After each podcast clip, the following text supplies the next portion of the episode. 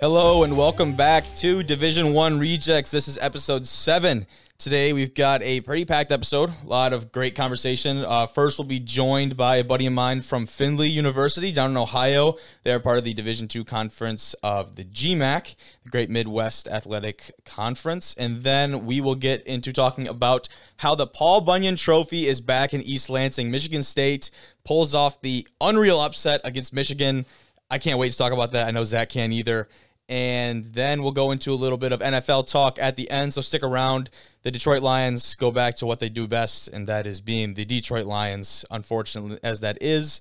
And the Pittsburgh Steelers are number one in the Week Nine power rankings for the NFL. And I think that's totally deserved. They totally deserve that because of the way they played this past weekend and that team is looking unreal right now. But otherwise, this podcast is recorded on YouTube. So if you're watching on YouTube, hello. But if not, tell friends to find us on Spotify, Apple Podcasts, Google Podcasts, or I think like 10 other platforms. So if they listen to a podcast, our podcast is going to be on it. No ifs, ands, or buts about it. Let's get to that interview with Isaac Kinne from Findlay University. Joining us on this episode of Division One Rejects, we have freshman middle linebacker from Findlay University in Ohio, one of the best teams in the Great Midwest Conference. He was an All-State player at the high school level and a former teammate of mine at Lake Orion High School. Isaac Kinne, what's going on, Isaac? Hey, how's it going, Toby? I'm doing pretty good. Doing pretty good, man. I know you're uh, beefing up down there in Ohio. What are they feeding you, boys?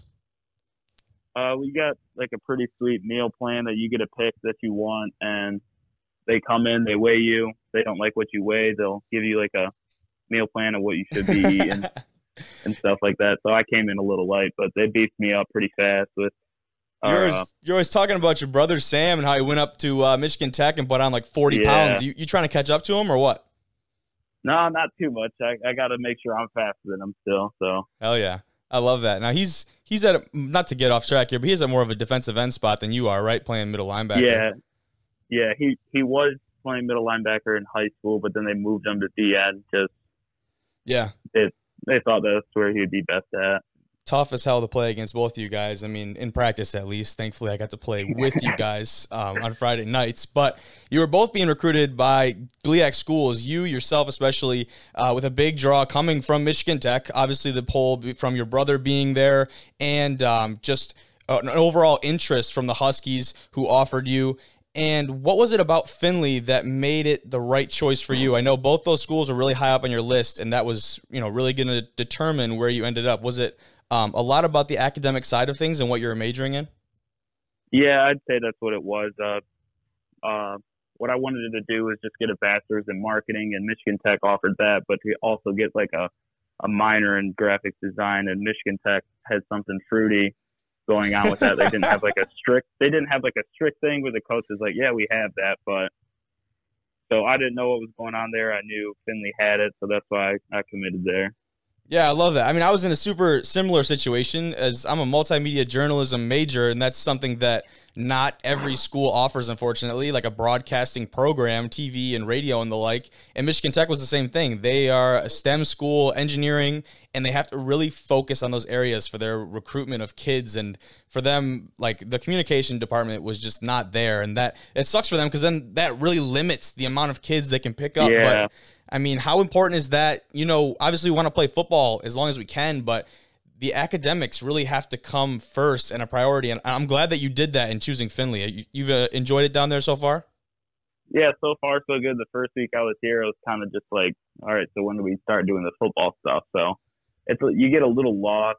Yeah. Just like, okay, what do I do? I'm living on my own, and I don't really, I don't have a car. I didn't come down here with a car, so yeah, just kind of walking around campus. So it took a little bit to adjust to, but once you figure out where things are at, it's fun.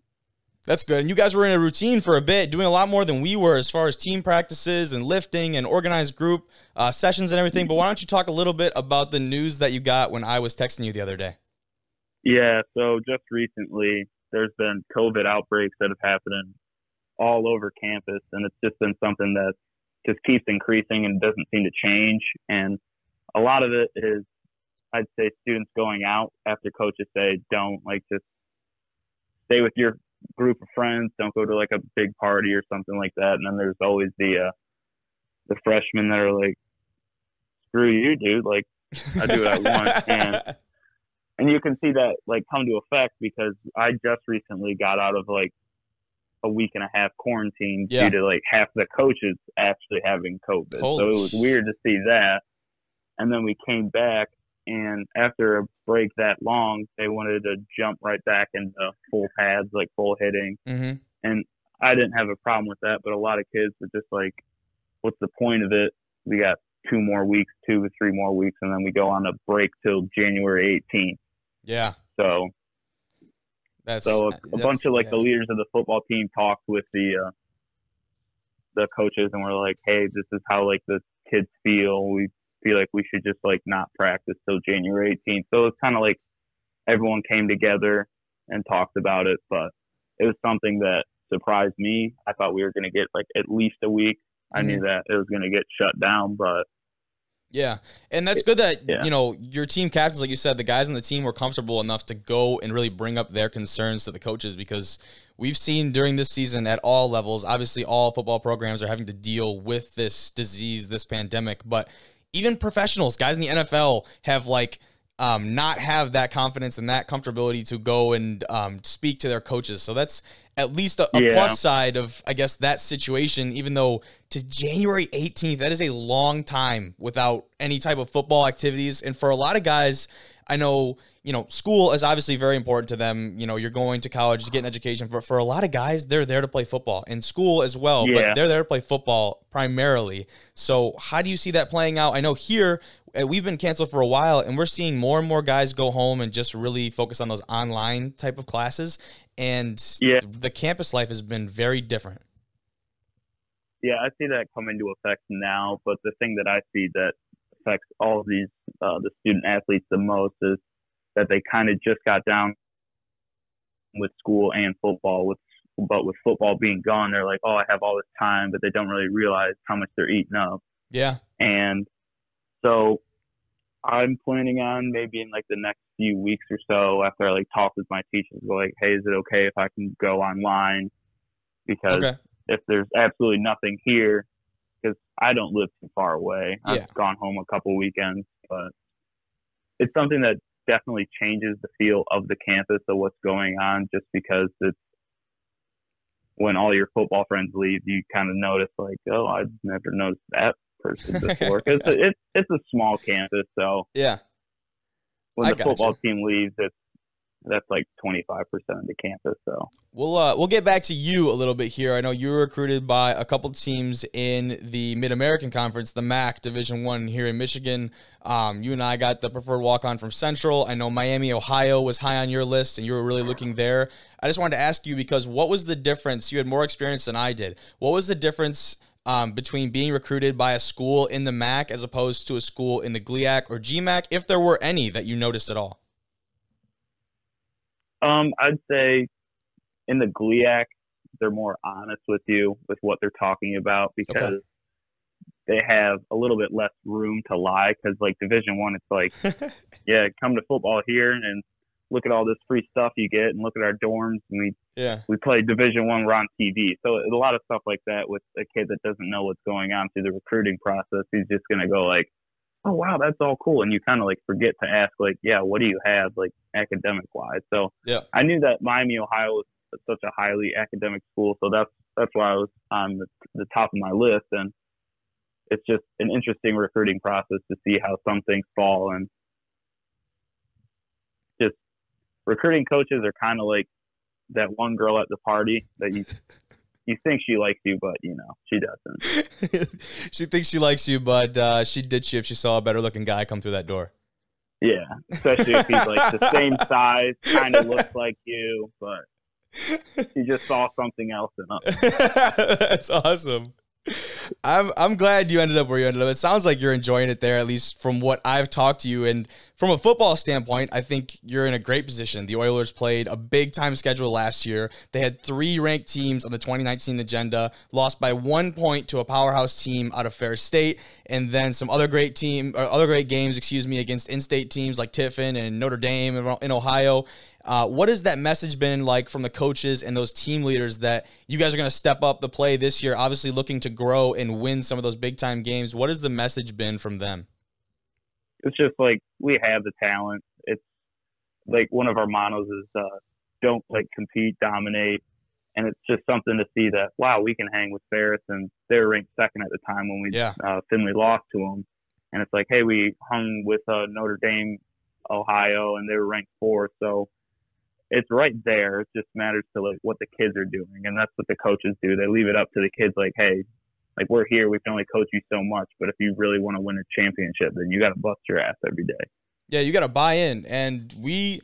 I think you know not to you know go back to relive high school, but you and I were a big part of that at Lake Orion. We go three and six our sophomore year with a new head coach, and then turn that program around. And not Yeah. that had nothing to do with just the two of us. That was a whole team of people buying in, coaches, players, everything. That I'm not going to say that it was just you and I. That there's no way you could say that. But from going from that three and six to an eight and one, and losing the second round of the playoffs, unfortunately, that was an awesome season and an awesome experience. And um, you know, thankfully, you don't have to do that really at Findlay. You're coming into a program that is established, and although they are looking to grow, you talked about how much talent they have, and they've had so much talent in the past. They've had five guys drafted into the NFL in the last six years, which for a program of that size, and you said like campus isn't very large, whatever, that is so impressive. So was that did that have anything to do with your decision to go to Findlay, looking at how some of their guys translate to the next level?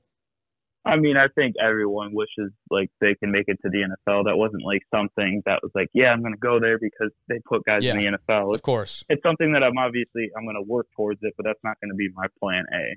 Yeah. So yeah, I it's get like that. I came here to get the degree, and uh, the biggest thing was they have 15 headquarters just around campus, so I can have an internship by sophomore, junior year. So when I graduate, I have a full time job. And that's a mindset And- that I think you have to have. I think you're right on the the right track there. Yeah, and if if you're if you're going D two, that is the mindset that you have to have. Yeah. Like you can have that mindset if you're going D one, depending on like what school you're going to. But I think that's where a lot of kids that commit to D two schools make that miss up because, I mean, look at how many kids Grand Valley picks up every year. Yeah. Like yeah, it's it's it's, a good school. yeah, it's, it's, a just good interesting how that program, all they're not going there. operates. Yeah. No, you're totally right. And um, go back to that that NFL talent a little bit. You've obviously got all these guys that are super talented. You're hanging with all of these nationally ranked Division two teams, but you're still playing at Donnell Stadium, which is the field that you share with Findlay High School. When are you guys going to get a new field for the campus varsity athletics? Is that anytime in the future? Yeah, so we we've heard like a couple things about that, like maybe this year or next year. But it's we have a really nice practice field.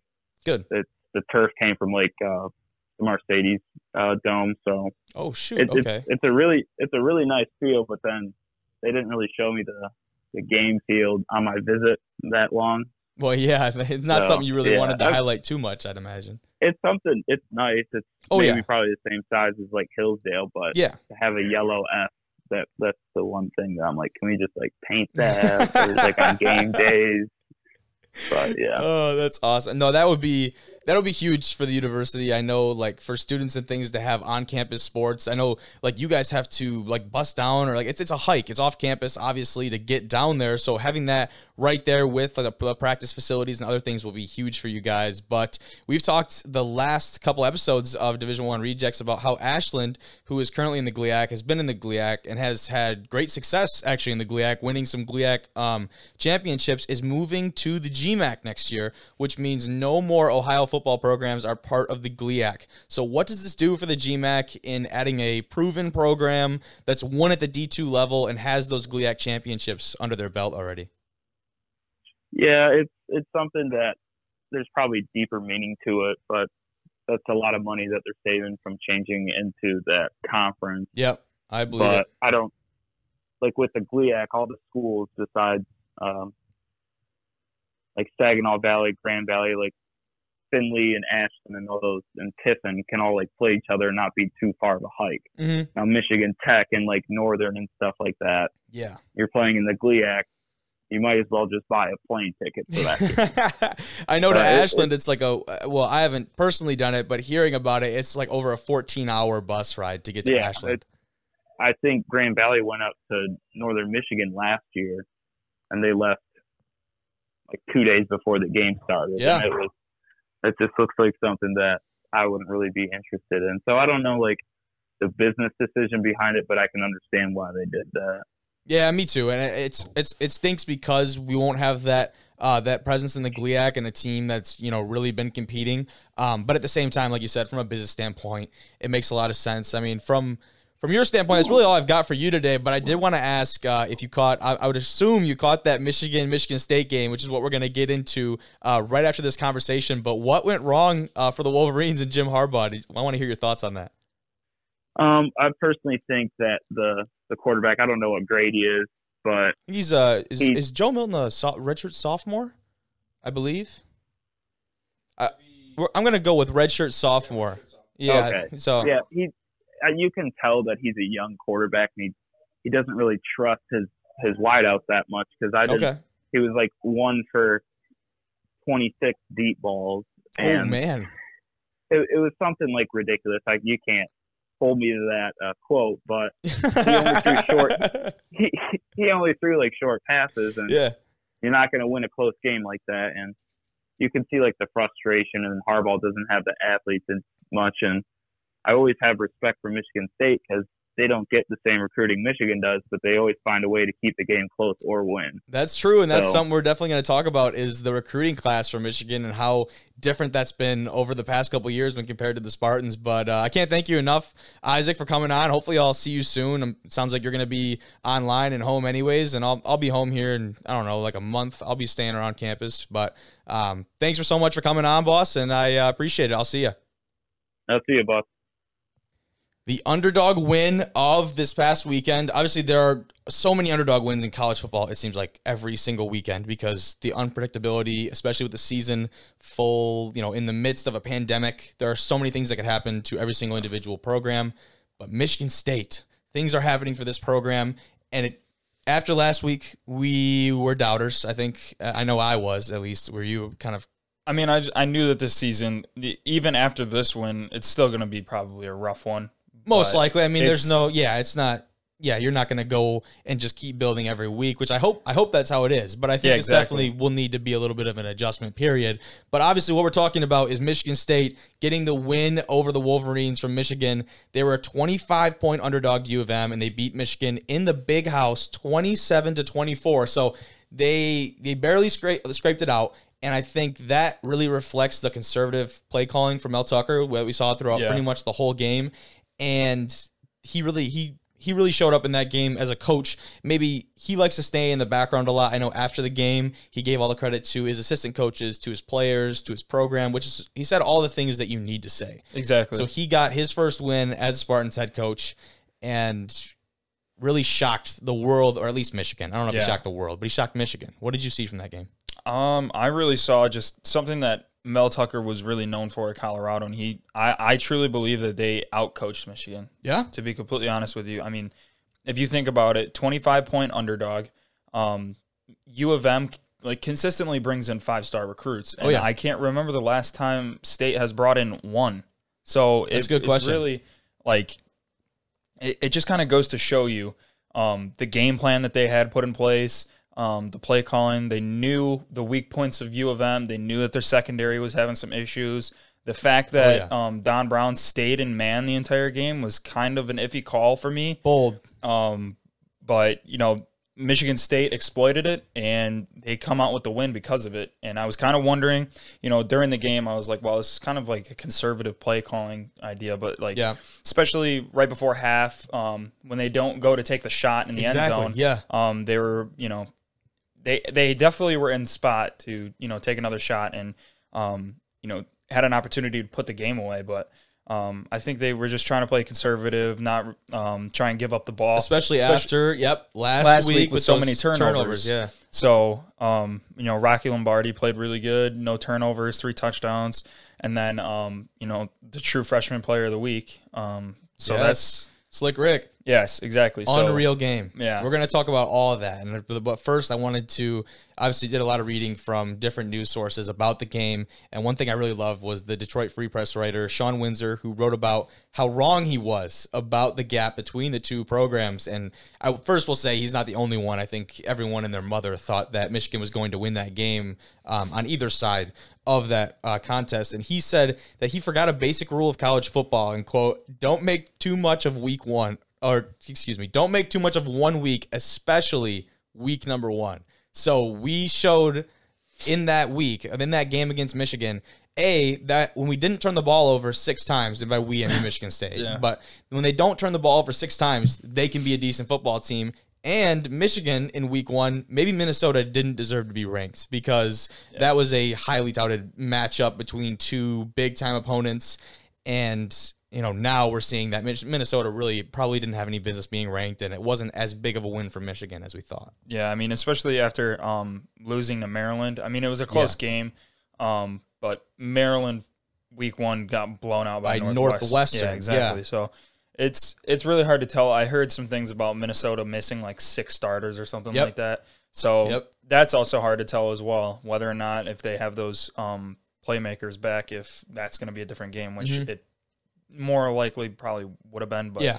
um, you know, just just to go back to the Michigan Michigan State game, how long do you think Harbaugh is going to stay?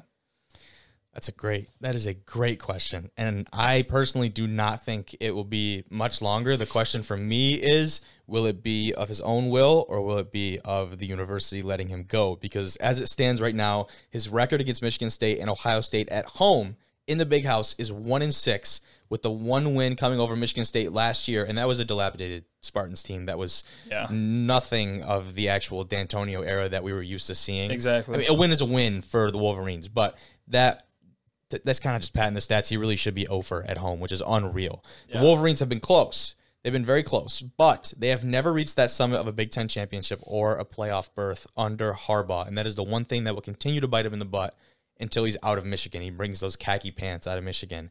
So for a program who is known nationally to have one of the best recruiting classes, you already hinted at Exactly. they bring in these highly touted recruits from across the country, and they always say, I mean, I sound extremely biased, which I probably am because I'm a huge Michigan State fan, but they always say that the best players in Michigan go to Michigan. Yeah. But they're always getting dudes from the West Coast and all these other states. And if you're going to widen your scope of recruiting like that, you better bring in some dudes who are going to play. Exactly. And obviously, they've had a ton of great players over the years. Yeah. They've had dudes transition into the NFL seamlessly, but they were definitely. I, I think I would agree that they were outcoached because you look at. Um, I know the broadcasters during the game. They made a point about how the referees were calling the game very tic tacky on the outside, very Exactly. close to the belt. Right, they weren't really letting, letting anything slip. So what did Michigan State do? They noticed, like you said, Don Brown was staying in man, which basically says my athletes are better than your athletes, and we will beat you one on one and open up some lanes for some potential pass rushers. exactly. Not only did the pass rush not really hit home for Michigan for the majority of the game, they took advantage of the outside, especially Vincent Gray, who actually played in my league in high school, the OAA. So I played against his high school, Rochester Adams, uh, multiple times. Played against him actually. He is a junior right now, I believe, and I think he got called for multiple holding penalties and was on the receiving end of a few of Lombardi's deep balls to. Uh, uh, Ricky Slick- Ricky White out there, who is the Big Ten freshman of the week.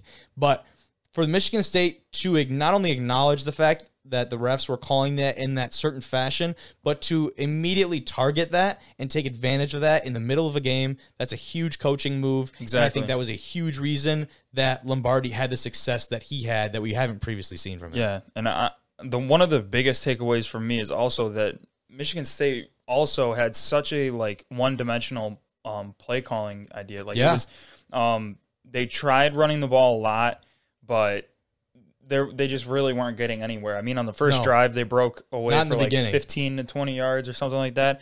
But then after that, it was pretty much every time they handed the ball off, it was maybe three yards. I will say though, I give him credit because um, Mel Tucker or you know whoever's doing the play calling, they didn't give up on the run game. They never yeah, gave no, up they on didn't, and they and yeah, and so sometimes that that would you know that would definitely be a detriment to a team, and like Yeah. you said, like a one dimensional like play calling.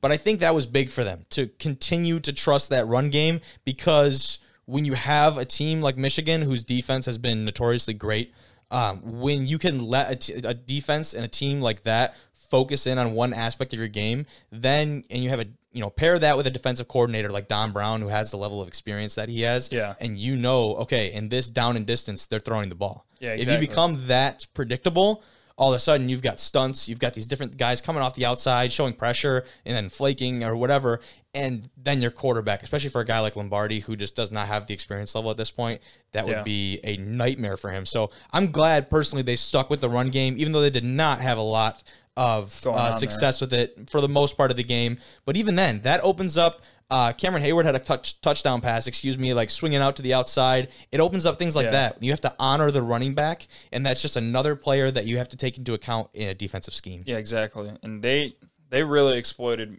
uh, U of M, and it was just a Yeah. great, like fundamentally sound game by um, Michigan State as a whole. They they deserve the win. The exact opposite of last week. Yeah, exactly. Like it was. Um, uh, you're gonna see the rough patches with State. Um, you know, especially week one. That was that was gonna be rough. Did I still think they were gonna lose? I I honestly thought they had no business losing. But you know, that is the perfect way to rebound. Show that Oh, you know yeah. Tucker means business and that um he is a great play caller. He knows what he's doing. Um, and he has the experience from around the league. I mean, I know, I know Nick Saban was, uh, you know, uh, talking him up a little bit. Um, Yeah. A couple quotes that were on social media um, about him being, you know, a really good coach and uh, that he has the experience to take state to the next level, which I, I think he does. Um, you know, just by judging by last game, he, it looks like he knows what he's going to do. Um, he has the right mentality for them, and I think that they're going to be in a good place come these next few years. Yeah, and you know what Mel Tucker and Nick Saban have in common? What do you think? I'm pretty sure they are the only two coaches in Michigan State's history to lose their first game as a Spartan and then win their first game against Michigan. I have never heard about that. It's a very it's a very unique stat, and like I say, they have stats for literally everything today. Yeah. But I saw that, I thought that was super interesting. I, I don't know if it was a bounce back win for Saban too, but for Mel Tucker, it sure was. And Yeah. for his quarterback Rocky Lombardi, who you already talked about, he had three touchdowns, went 17 for 32, 323 yards, and after the game, he said that we expected it. We expected the win. Yeah. And it was a mindset. And I think everybody outside of that Michigan State locker room thought the polar opposite. exactly. Even states fans like they they were just Yeah. deteriorating by the second. Like, Yeah. I, you know I went on Twitter. Um, It's almost like watching and a Lions game. yeah, It's like exactly. false hope almost. It, it was weird though, but it's it just goes to show you. Um, you know, I, I looked at some of the comments of like what Michigan State was playing, and it was just like you know tear down after tear down, and uh, even from its own um Fan base. fan base. Exactly. So it was like, I think they needed this just to kind of give them some hope. Um, you know, fill Spartan Stadium back up. Obviously, once it's allowed, but Yeah. um, you know, it was deteriorating there for a little bit. They were not selling out games like they normally were. Um, back when like you know the era of Connor Cook and really like In the, the golden years of the of, D'Antonio, D'Antonio yeah. area. Uh, so I think that needs to come back alive. Um, you know, I think State can become that powerhouse that they once were, and um, really show that difference between them and uh, U of M. Yeah, Ricky White, Big Ten Freshman of the Week. We've already said his name a few times because you really have to. Eight catches, 196 yards, and a touchdown to earn him that title. And they were without a true sophomore Trey Mosley, who played in my league in high school as well at West Yeah. Bloomfield and in the OAA. So a lot of these guys are coming from Michigan, playing for you know either Michigan or Michigan State. But I thought they missed Trey Mosley on the outside. He's a great Yeah. playmaker. But that Ricky White, his performance, that all that does is spread the responsibility, and I love that. And we have uh, a couple guys now that are making some really uh, big time plays on the outside, and then we have the backfield going between Heyward and Collins, and like some some consistency. I Yeah, guess is what I'm trying to say is some consistency. And so my major takeaway from this game is that Michigan State not only showed up. But they capitalized on Michigan's mistakes, and a lot of that has to do with coaching. A lot of that has to do with playmaking, and that was the difference maker for me is that Michigan State didn't concede any mistakes of their own. They played very fundamentally sound football, like you Yeah. said. And when Michigan, you know, messed up or took a misstep or whatever, Michigan State was there and they were there They continually. And that's, I think the score perfectly reflects that in a 27 24 win that had you on the edge of your seat pretty much the whole time. Yeah. And I said it was like a Lions game because, you know, we thought there was no business we should be in this game. And here we are. We're winning and Yeah, we're exactly. winning and we're winning in a pretty good fashion at certain points of the game. We score Yeah. first, Yeah, very. Lions esque. Yeah. Like what that like that was that was something that I would have never predicted. And then, you know, all of a sudden I go from just laying down and kind of chilling watching the game. I'm I'm sitting up like into this thing. Yeah, Like I was ready to see where this went. So yeah, exactly. it was a great weekend for uh, Michigan State, but a weekend, a great weekend it was not for the Clemson football team, even though they did get the win over Boston College. Uh, quarterback Trevor Lawrence was out. He missed Saturday's game against Boston College, where the Tigers trailed by 18 at halftime against unranked uh, Boston College, un, unranked, They were right? unranked at the time. Yeah, I mean, solid football team, solid football team, but an unranked team still. Clemson, unfortunately, for uh, what are they? Boston College. What's their mascot?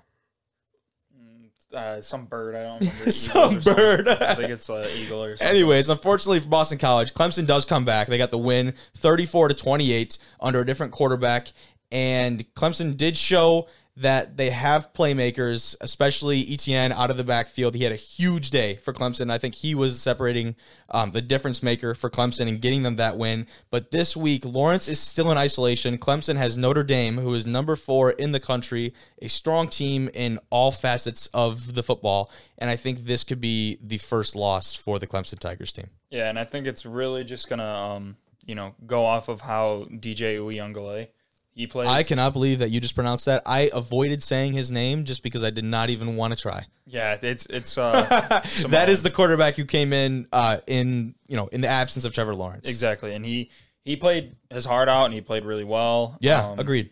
it- but I really do think um, the way that this game is going to teeter is just based off of the way that he plays. I know Notre Dame. Um, I believe they still have like all of their playmakers. Um, Ian far as I Book is their Yep. quarterback. and he is a guy that's been there for years. Exactly. He's a veteran. Yeah. If you really in in any uh, facets of college football, he is Mm-hmm. what would be considered a veteran. Um, he's been there when they made the playoffs and played Clemson actually, Mhm. and they were ranked. Yep. I believe they were ranked. What was it? Uh, At the time when they played, yeah, in the playoffs. that I don't know. I don't remember, but I do remember that they got smacked by. It was probably one and four, I'm sure there's got to be some pimped up hostility from that game. Um, and you know Notre Dame's really going to be looking to take over. And I know somebody asked um, uh, Notre Dame's head coach like how it's been, what like the environment of Notre Dame football has been since that loss to Clemson. And I believe they've only lost three games in total. Really? Yeah, exactly. So it's like they in their last 32 games, I believe they're 28 and three. Man. So um, that would be 31. Yeah. Well. Whatever. It, the it- math- all yeah. We're all you here to do know, all you all you need to know is that they've been doing good, and they're really looking forward to this week against Clemson, trying to capitalize on their momentum and also. Um, you know the backwards momentum of Clemson losing Trevor Lawrence. It's all Yep. gonna, you know, dictate of how DJ plays, but um, it's it's really going to be telling to see, um, you know, what kind of team Dabo really has. We really will see what kind of team Dabo has. This will be a statement game for them. And then one of the talking points at the beginning of the season, and as it as it well should be, is that Notre Dame is, I guess you could say, an honorary member of the ACC this year. And now all of a sudden, with Clemson without uh, Trevor Lawrence, their quarterback, their guy, their Heisman candidate, all of a sudden ACC is not so clearly in Clemson's hands anymore because Notre Dame is right here, and this win would put them ahead. And for me, that's something that Notre Dame has never been in one of these Power Five conferences. They've always just been the non-conference game, even though they've had a very strong team for many, many years. Yeah. This is something for me that come into the ACC in your first year and potentially have a season where you're going to go and win the thing outright. And that's another reason that, you know, they're in a really good position right now to have a legitimate chance at a playoff berth. I, I think so too. Um, but it's really going to show um, whatever happens this game. I think one of the teams is going to be pushed out of the playoffs. So Yeah, possibly. um, it's it's all going to depend on how uh, you know this team really plays. Whether it's Notre Dame coming out on top or Clemson, one of them is going to fall. So it's going to be really interesting. I still think either of the teams could recover and still Yeah. make the playoffs, no matter what happens, unless it's a complete blowout. Um, but if the game is close, I really can see both of the both of either of the teams um, recovering. But um, you know, now with Big Ten and Ohio State coming into the picture, it's it's all gonna um, you know change the picture of what really could happen. Yeah, it is. And at least Trevor Lawrence does not have a 21 day quarantine like Graham Mertz from Wisconsin. And we actually Yeah. just got news today. We're recording this on Tuesday, so it'll probably be uploaded um, like on a Thurs Thursday or Friday of this week. But we got news today that Wisconsin's game against Purdue, scheduled for this weekend, has been canceled. Yeah. So not only did they miss out against Nebraska, now they're missing out against Purdue. And if they have one more game canceled due to COVID, they are not eligible to play in the Big Ten championship. Yeah. How huge is that for a program that we just talked about last week was the front runner out of the Big Ten West, correct? Yeah. yeah they're in the West and they're the best team, you know, I think far and away in the West in the Big Ten. So if you take out a player like that, all of a sudden you have um, really what you have is a much easier route from whoever wins the East to just take over the Big Ten. Yeah. Exactly. So that'll be really interesting to see um, for Wisconsin. But one thing that I hated to see this weekend was watching my Detroit Lions.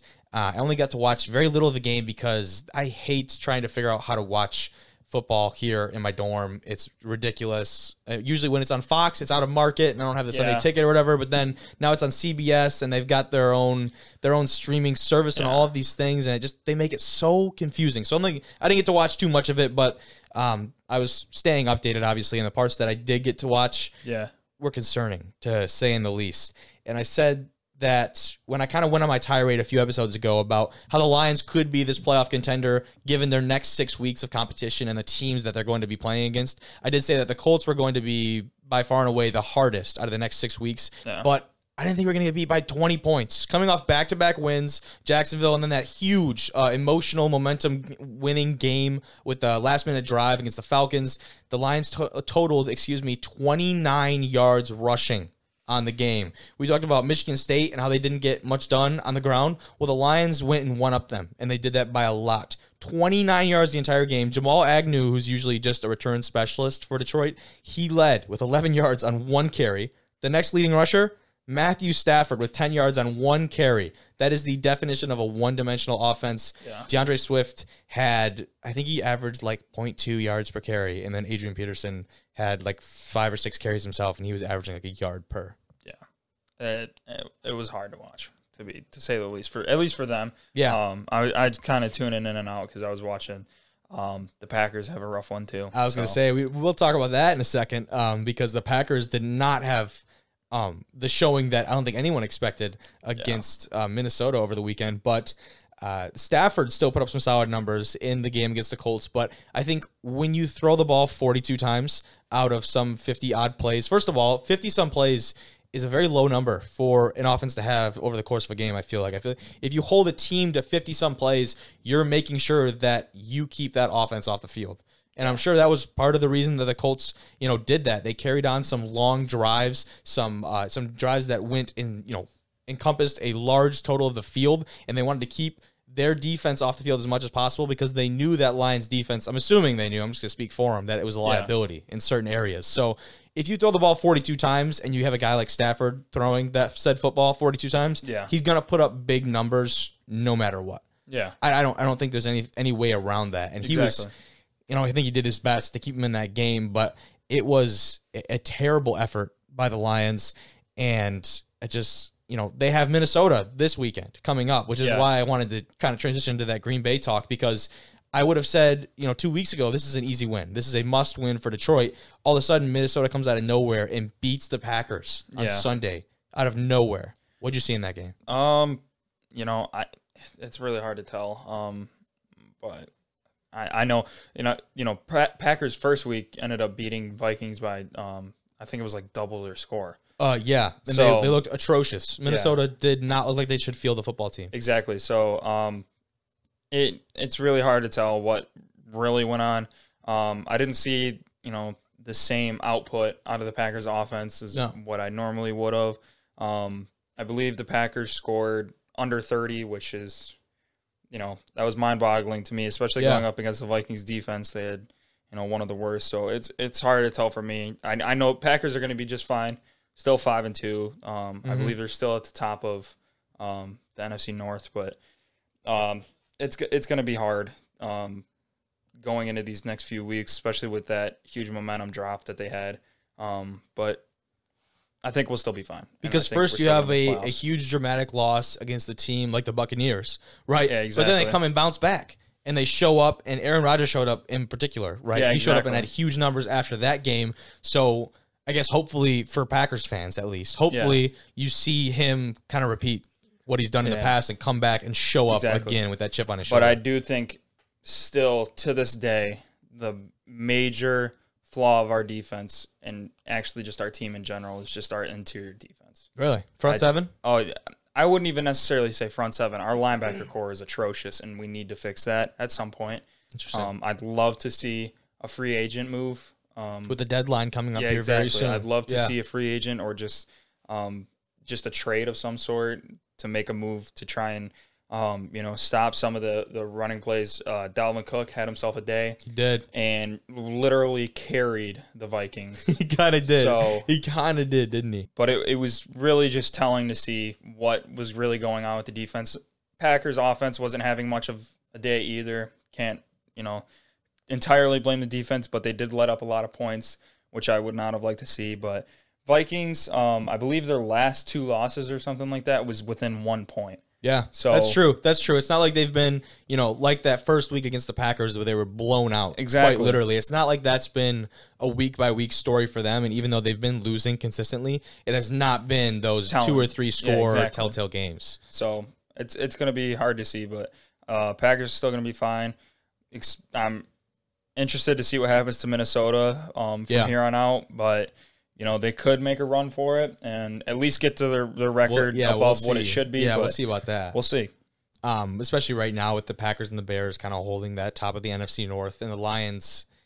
I don't, I don't even know what to say about them at this point, but um, we have had development in the Stephon Gilmore department, and I know we talked about um, the liability of the Lions secondary with Trufant still out, one of their starting cornerbacks, and Okudah being asked to come in as a rookie and really take this large role upon himself to guard some of the best talent in the league. Yeah. which is something. Uh, it's a very tall ask for any rookie. I know Okudah's a very talented one at that, a first round draft pick. one of the hardest positions to play in football, and I totally agree physically with that. demanding, especially. Yeah, I mean, just keeping up. It, when it boils down to it, the simple way of saying it is that the guy that you're guarding knows where he's going, and you simply do not.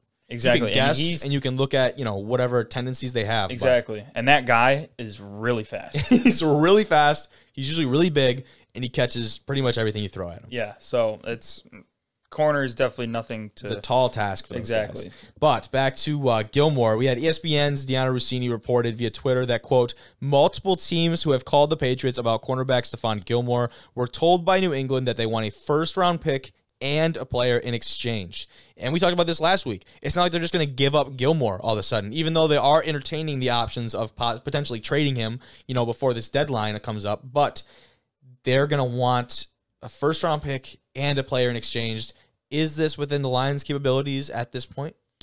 Um, you know, I don't really know what the Lions should do with this. Um, I don't think the Patriots are, you know, out of their minds for asking that because I don't- I don't think so Stephon either. Gilmore is a very high caliber player.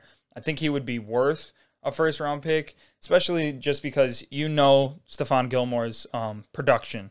You know what he's going to give you. 99 It's overall. hard. Yeah, exactly. It's hard to tell, um, especially with like a rookie Yep. what you're really going to get. So with the Lions, you know what you're going to get with Stephon Gilmore as opposed to a first round pick where the Lions have had some issues in the past with Uh, um, yeah. Choosing, you know, their draft picks. That's true. So I don't think entirely that would be a bad decision to go with Stephon Gilmore um, to, you know, make an addition to their I guess it all depends on. Right now, we don't even know if the Lions are actually interested. They've had teams call and ask about Gilmore. Yeah, exactly. The Patriots have, but I don't think anyone's really been open about what particular teams those were Yeah. and how interested, in fact, that they were. So it depends on that, and it also depends on you know the Lions. We talked about them, you know, quote rebuilding. I always you know air quote that rebuilding. Right? They've been rebuilding for way too long. Decades. And if they think that this is the team that they're going to try and run with, then an addition, like him is a no brainer. right? Exactly. If you're going to try and make a run for this thing in the next couple years here, while you still have Stafford and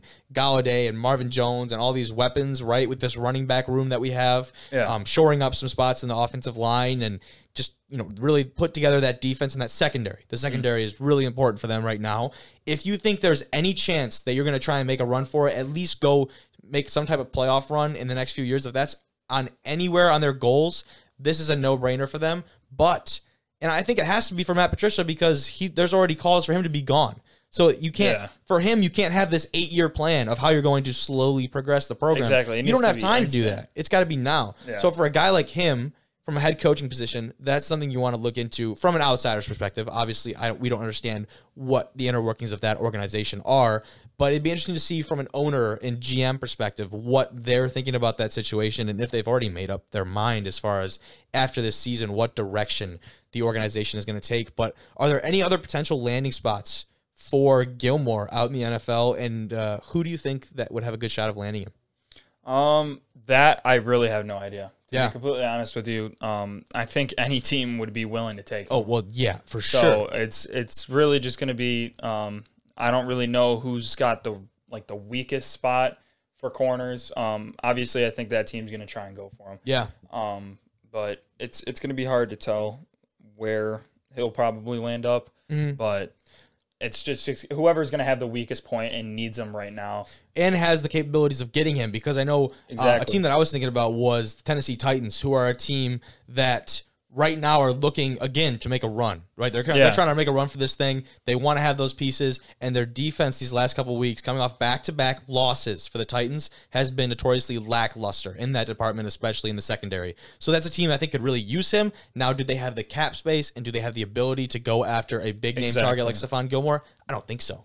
I really don't think so. I don't I don't know if at this point it's really um, you know realistic for them, No, probably not. but we'll see. Yeah, we will see. Uh, Tua Tagovailoa got his first NFL win over the Yeah. LA Rams. Now, it's not the stat line that he was hoping for. He went 12 for 22, 93 yards and a touchdown. And really, all this says to me is that I wish Fitzpatrick was back because I was just about to say that. love Tua. I loved that uh, that image of him sitting on the 16 yard line, or I could have totally misquoted that. But did you see that picture after the game Yeah, of him sitting on the yard line? Um, the same yard line where he had that hip injury and he didn't know if he was ever going to be play being playing football again at any level, you know, Yeah. college or NFL level. And here he is getting his first win over LA. Very proud for the kid. You know, he's older than me, but the kid, relatively speaking, in Yeah. NFL terms. Um, but that Miami defense is what showed up big for them. The real reason why they pulled away from LA on Sunday was that defense, Yeah. who I guess now is one of the better defenses in the league. Yeah, Which exactly. I, I, I did not expect. But Yeah. The Dolphins are in a legitimate hunt for that playoff berth. But I, I just go back to the fact that I just don't know if I like that move to move on with Tua so Yeah. early on. I think from my perspective, right, of just a fan of the game and a fan of talent in the game, that talent that's been around, Fitzpatrick deserved one run with this team that he had helped put in this position in the first Exactly. place. I think he deserved that run to go with them. He really felt like he was at home in Miami for the first time in a long time in his Yeah. career. I really feel I really feel for this guy. especially because of the fact of you know you look at the history of where Fitzpatrick has been, Yeah. all the teams that he's been been with, um, you know, just his mentality, his experience level with the game. Uh, I agree that he was a great mentor for Tua, but Yeah. for him to be taken out of the picture so early, um, and you know, not really being able to show to I mean he, he can show him in practice and I guess that's that's good as well, but to be able to watch game film of Fitzpatrick is going to be a lot more of a um like a better learning experience and not even performance, just body, you know, mannerisms and behavior, and how to how to really control a locker room. Which Yes. I have, I have zero doubts that Tua will be able to do that in the future. Exactly. just with her his excuse her. excuse me, but with his personality, um, being able to control a locker room, I don't think he'll have a problem with that. Yeah. Coming from a program like Alabama, but for Fitzpatrick, like I said, you really just you just feel for him. And so what to me, what is the what is the downside of having him sit behind Fitzpatrick for a year, like we've seen with a lot of quarterbacks? You know what I mean? Especially with a guy like Tua, who's had this injury-prone history in the la- the latter years of his college career That was the other thing that I was going to bring up. to risk that, right? To risk that, and thankfully, you know, he's staying healthy.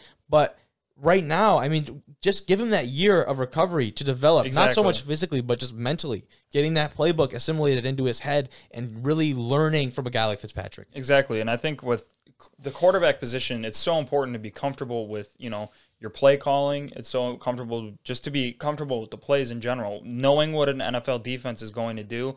That's going to be where that next step is for really being prepared to play at the next level. Yeah. So with him going in so early, he's missing those key points of those experience um, where Fitzpatrick doesn't really need that. He's been in the league for so long. I don't agree with the move to you know bench him. I don't know what they're going to plan on doing with him, especially if Tua is going to stay in here. I don't know if they're going to try and make a trade with him again. So then now he's on another team, and I don't even know how many teams he's been on. It's kind of been That's kind of the question. same, Yeah. um, you know, story for him and like somebody like uh like McCown or Yeah. like that. Yeah, that's actually a really a really good comparison. Exactly. So, and he's he's been such a great mentor for eh, really anybody in this league.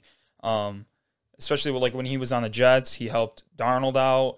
Um, but it's it's going to be hard to tell with Tua.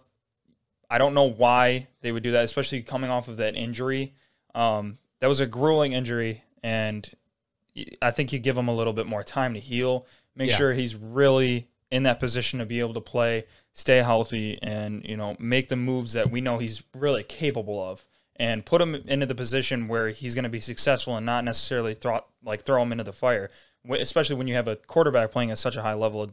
So I don't really know what the move with that was. Yeah, I mean, I totally agree with you on that. So we'll kind of move on here. Uh, the New York Giants, they keep it close, but they cannot pull out the win in MetLife over Tampa Bay and uh, Tom Brady. That game looked extremely close when they were playing that. And honestly, I did not think that uh, Tampa Bay really had any business winning that game because it looked like it was all New York there for a large stretch of that game. But one thing I wanted to look at is the Giants at one point had three rookie offensive linemen in the game at once on the field. So three Yeah. out of your five up front there are rookies, brand new, you know, being initiated to this league. And even though they're performing at a higher level as a unit right now collectively than we saw in the few first, excuse me, weeks, the first few weeks with Saquon before he had that unfortunate injury, he was getting destroyed in the backfield on just about every single carry, and Yeah. you just felt for him. Um, they have elevated their play since then, but this front five has a long way to go for New York. And the narrative right now that's being formed by a few um, sources that I've been reading up on is that maybe Daniel Jones is the one holding back uh, New York. And I'm not sure if I agree with that or not, but I think it's really more than the QB position, and it comes back to that offensive line and really Yeah. rounding out that offense. It's really hard to tell, and I have seen a few things where it shows. Um, like I saw a couple clips of where Daniel Jones hasn't really been helping out his offensive line. Yeah. Um, where his movements in the pocket have um, been actually putting him in a worse position than he would have been had him just stay in the pocket um, and just stay with that you know comfortable pocket that he had. Yeah. Um, but he really likes to move around. He likes to be on the move. Um, you know, make throws on the run. That's kind of his play style. Um, And that's a play style we've seen adopted by a lot of NFL quarterbacks. But going back to what you're talking about, about his decision making in the pocket, Yeah. how much of those errors and mental mistakes do you attribute to being with a new offensive line that may not have the cohesion of a unit that you'd expect usually up there? Exactly, and that that is all going to come down to the experience that he's had with the O line. Every everybody's different, you know, um, in the way that their movements, you know, judging whether or not this guy's going to kick him out, um, you know, where the certain gaps are, um, where he can slide up, where he can push back.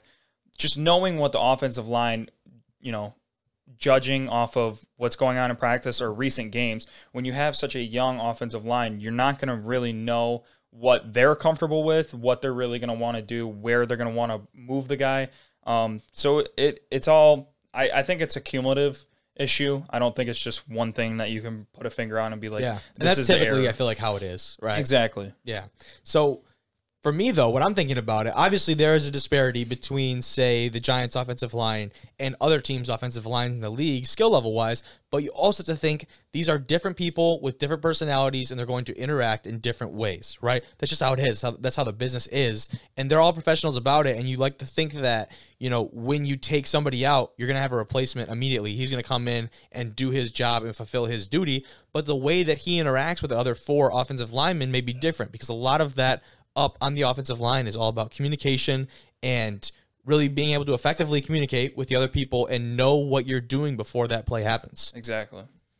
The Steelers, though, the Steelers are putting together something that has been, I guess you could say, surprising because I mean, you knew that with Big Ben coming back, that they were going to be legit this year. They were going to be, um, they were going to field a legitimate team, especially after last year, um, going eight and eight without a, pretty much a real quarterback right? Mhm. But right now, they're the only remaining unbeaten team. It's two weeks now they've been the only unbeaten, and they are the top dog. The number one ranking in the NFL Week Nine power rankings goes to the Steelers. They had that 28 24 win over Baltimore, and that makes Mike Tomlin the winningest African American coach in NFL history, passing the previous leader, Tony Dungy. And I don't think this team's success is talked about with his name attached enough. Because I just mentioned that team last year that went eight and eight. Obviously, the defense, a lot of those pieces were still there. A lot of those defensive pieces that we talk about Yeah, this they- year they were. were a part of that team's success last year. But offensively, the addition to Claypool this year, uh, of Claypool, excuse me, was huge. That's another guy that- that's going to stretch out um, NFL defenses. Big Ben coming back. That cannot be understated as far as what type of impact he's had, not only on this team, but in the locker room. And some of the other controversy they went through last year. For them to go 8 and 8, and they really barely missed out on a playoff berth. That was a team that people thought was going to have a rebuild. And I, I mm-hmm. hate that word now. I kind of hate that word. I hate saying rebuild because it's just ridiculous that they can go when they're supposed to have a rebuild. They go eight and eight. When the Lions have a rebuild, they could go what? I don't even know what winless. No, dude. with them, I don't even know what you can consider a rebuild with the Lions at this point. Uh, but one of the the telling things from uh, this past week from Pittsburgh was their defense led up a season high 275 rushing yards against Lamar Jackson and the Ravens. That is that is a lot. Not only for the Pittsburgh defense, and we saw them um, snuff out Derrick Henry just a week prior. They did. against the Tennessee Titans, we saw them really, uh, and especially in the first half, they took Derrick Henry basically out of the game for the Titans, and that was a huge reason for their success. Mm-hmm. So for them to play against the Ravens, who run admittedly a very different scheme than the Titans with that Really, that type of triple option, NFL. it's very true. It's more of a college type. Yeah, exactly. It's really more prevalent It's in like college. Georgia Tech. Yeah, it is. And when you have guys like Ingram and uh, Lamar Jackson, and they have some weapons at tight end too that are Mm-hmm. really prominent for their team. Um, they spread the ball around very well. But that Pittsburgh defense turned around and they made some key plays. The reason that they won this game, even though it was tight, it was a four point four point win here. They created four turnovers and they caused a plethora of problems, a plethora of problems for that Baltimore offense. One of those was actually a pick six off Lamar Jackson. And Yeah. for me, that that's what they're used to though is defense winning them winning them games and when you get into the playoffs they always talk about defense wins championships and if that's so Pittsburgh is in a great spot Exactly. And I, I do think we're going to see something similar to like the playoff run that happened in um, 2010. Yeah. Obviously with the Steelers and then the Packers coming out, um, you know, in that Super Bowl. But I think it's probably going to be uh, Pittsburgh, Chiefs, and Ravens kind of fighting for that spot. okay Could toss in the Titans, you know, judging off what run they might I would say have. this this week for the Titans is going to be huge because they're coming Exactly. off back to back losses they have dropped quite a bit uh, we're going to need some to see some more consistent play out of their defense it'll be interesting to see if they make any moves before that trade deadline and try and pick up any pieces for that defense But then on the NFC side, I really think it's really just going to boil down to the Packers and the Seahawks. yeah Yeah, I think that's just going to be the two teams. Whether or not um, Seahawks come out and they beat the Packers, um, I think that's going to be the story of what happens in the playoffs. Um, I know I remember last year, um, you know, Packers came out with that win um, over them in the divisionals, but um, it's all it's really going to be um, interesting to see what how this whole thing plays out and you know who's going to come out in the Super Bowl. I agree. And the Seahawks, we didn't really talk about them. They had a 10 point win over the 49ers, who the 49ers have seen a lot of up and down this season, especially coming off of that um, Super Bowl appearance last year with Jimmy G and that that spectacular defense with that running game against the Packers, who had like 250 yards before even being touched in that NFC Championship game. They've had an interesting year. They sit at 4 and 4 right now after that loss to the Seahawks. And this upcoming week for the 49ers is not going to be much better because they're actually without Kittle, Jimmy G, and a couple other P- key pieces, excuse me, not because of COVID, but because of injuries. Yeah, So that team is very, um, I think they have upwards of $80 million right now on the IR in terms of cap space. Exactly. Bosa. I Yep, mean, that's- that's gone- true as well. gone. So it's I think the 49ers season's pretty much, you know, in the can at this point, but Seriously. it's hard to tell. the MVP for uh, Russ, that train has started to pick up again after um, there was a week, you know, previously where they thought possibly he had lost kind of his edge, but he, he really showed up in this uh, 49ers game 27 for 37, 261 yards, four touchdowns, man. that right now he's the front runner and he's leading that team. I'd agree with you. They're going to be a definite favorite coming out of the NFC. Yeah, for sure. But But- that's all we've got for today on Division One Rejects, episode seven. Thank you so much for tuning in. Whether you're watching, listening, maybe doing a little bit of both. Hope everyone had a great Halloween, watched some great college football, and uh, looking forward to this weekend's matchups. Thank you.